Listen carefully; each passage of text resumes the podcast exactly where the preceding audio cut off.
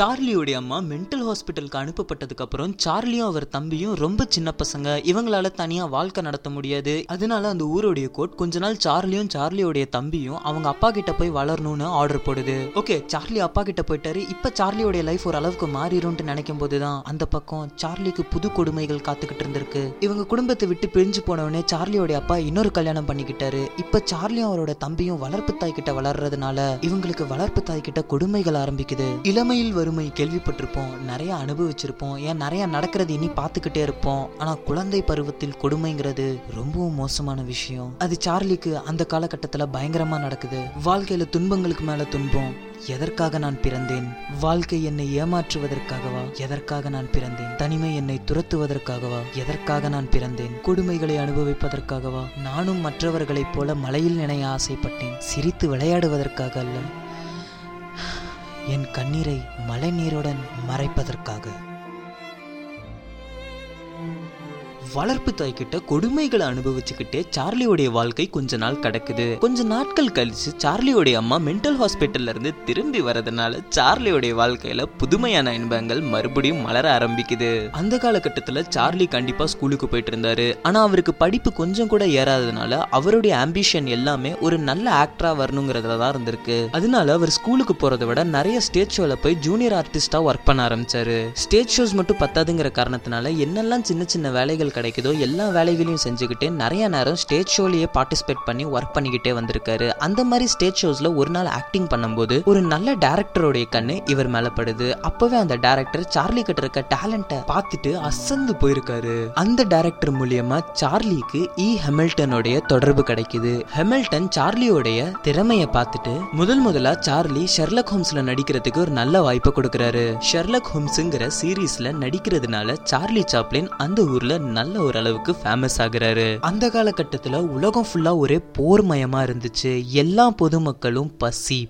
பட்னி பஞ்சத்துல வாடி போயிருந்தாங்க. ஆனா ஃபைவ் ஃபீட் ஃபைவ் இன்ச் மட்டுமே கொண்ட சார்லி சாப்ளின் இந்த உலக போர்களுக்கு எதிராக தன்னுடைய நகைச்சுவை திறனா ஆயுதமா மாத்தினாரு. பசிலையும் பட்னிலையும் பஞ்சத்திலும் எப்படி சந்தோஷமா வாழ்றதுங்கிறத நகைச்சுவையா மாத்தி உலக மக்களை ஆறுதல் படுத்துனது மட்டும் இல்லாம எல்லாத்தையும் ஆனந்தமா சிரிக்கவும் வச்சாரு. சார்லி சாப்ளினுடைய வாழ்க்கையில முதல் மாதிரி இல்லாம ஓரளவுக்கு நல்ல சந்தோஷமான விஷயங்கள் நடந்தாலும் ஒரு தருணத்துல ரொம்பவும் கசப்பான விஷயங்களும் நடந்திருக்கு. ஒரு முறை சார்லி ஒரு இன்டர்வியூல பேசும்போது ஒரு சில மக்களுக்கு சப்போர்ட் பண்ணி பேசினதுனால எல்லா மீடியாவும் சேர்ந்து சார்லி சாப்ளின் மேல ரஷ்யன் ஏஜென்ட்டுங்கிற பழிய சுமத்திருச்சு.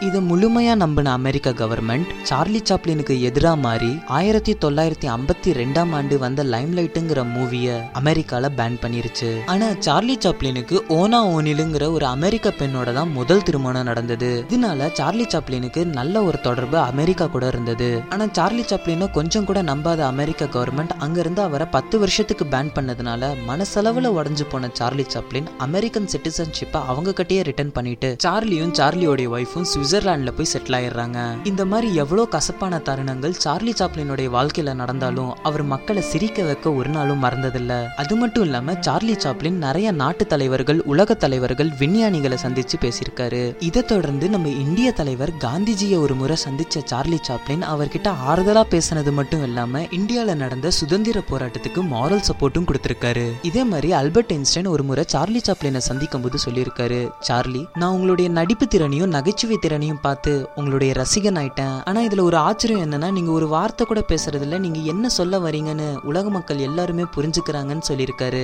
இதுக்கு பதிலா சார்லி இருந்துகிட்டு ஆமா அது உண்மைதான். நீங்க என்ன விட ஃபேமஸான ஆளு. ஆனா நீங்க சொல்ல வர தியரிஸை யாராலையுமே புரிஞ்சுக்க முடியல. அதுதான் ரொம்பவும் ஆச்சரியப்படக்கூடிய விஷயம்னு நகைச்சுவையா சொல்லியிருக்காரு. சார்லிக்கு அவருடைய வாழ்க்கையில அவருடைய திறமைக்கும் அவருடைய முன்முயற்சிக்கும் அவருக்கு கிடைச்ச அவார்ட்ஸ் பல. ஆயிரத்தி தொள்ளாயிரத்தி நாற்பதாம் ஆண்டுல தி கிரேட் டிக்டேட்டருக்கு பெஸ்ட் ஆக்டருங்கிற அவார்டு வாங்குறாரு. ஆயிரத்தி தொள்ளாயிரத்தி ஐம்பத்தி ரெண்டாம் ஆண்டுல மியூசிக்காக அவருடைய movie Lime light Oscar award வாங்குது. அது மட்டும் இல்லாம ஆயிரத்தி தொள்ளாயிரத்தி தொண்ணூத்தஞ்சாம் ஆண்டுல ஆஸ்கார் அவார்டு வாங்கினவங்க பட்டியல்ல யாருக்கு மக்களை அதிகமா பிடிச்சிருக்குன்னு கார்ஜின் மீடியா ஒரு சர்வே பண்ணுது. அந்த மீடியால வந்த சர்வே ரிசல்ட்டை பார்த்து யாருமே ஆச்சரியப்படல.